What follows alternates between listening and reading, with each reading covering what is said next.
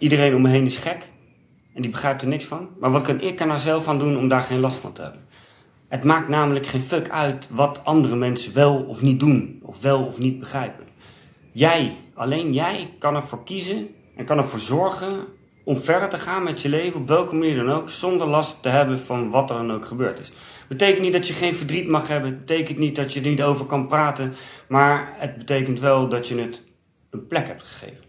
Het is net als met rouwen, nog een quote, rouwverwerking, en dat is eigenlijk als je ergens overheen wil komen of last hebt van iets waar je wat mee moet doen, is het een vorm van rouwen. Je moet iets een plek kunnen geven. En rouwverwerking is in plaats van leven vanuit het verdriet of vanuit de pijn, is gewoon leven met de pijn en met het verdriet. Van ja, dat is zo. Het is een, iets uit mijn verleden.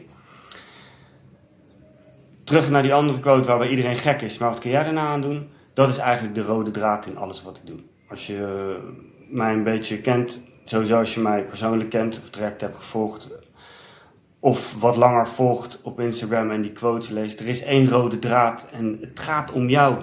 Wat er ook gebeurt om je heen, wat andere mensen ook doen, jij bent degene die ervoor kiest om je op een bepaalde manier te gedragen, te denken en daardoor ook te voelen. Jij kiest of je ergens last van hebt of niet.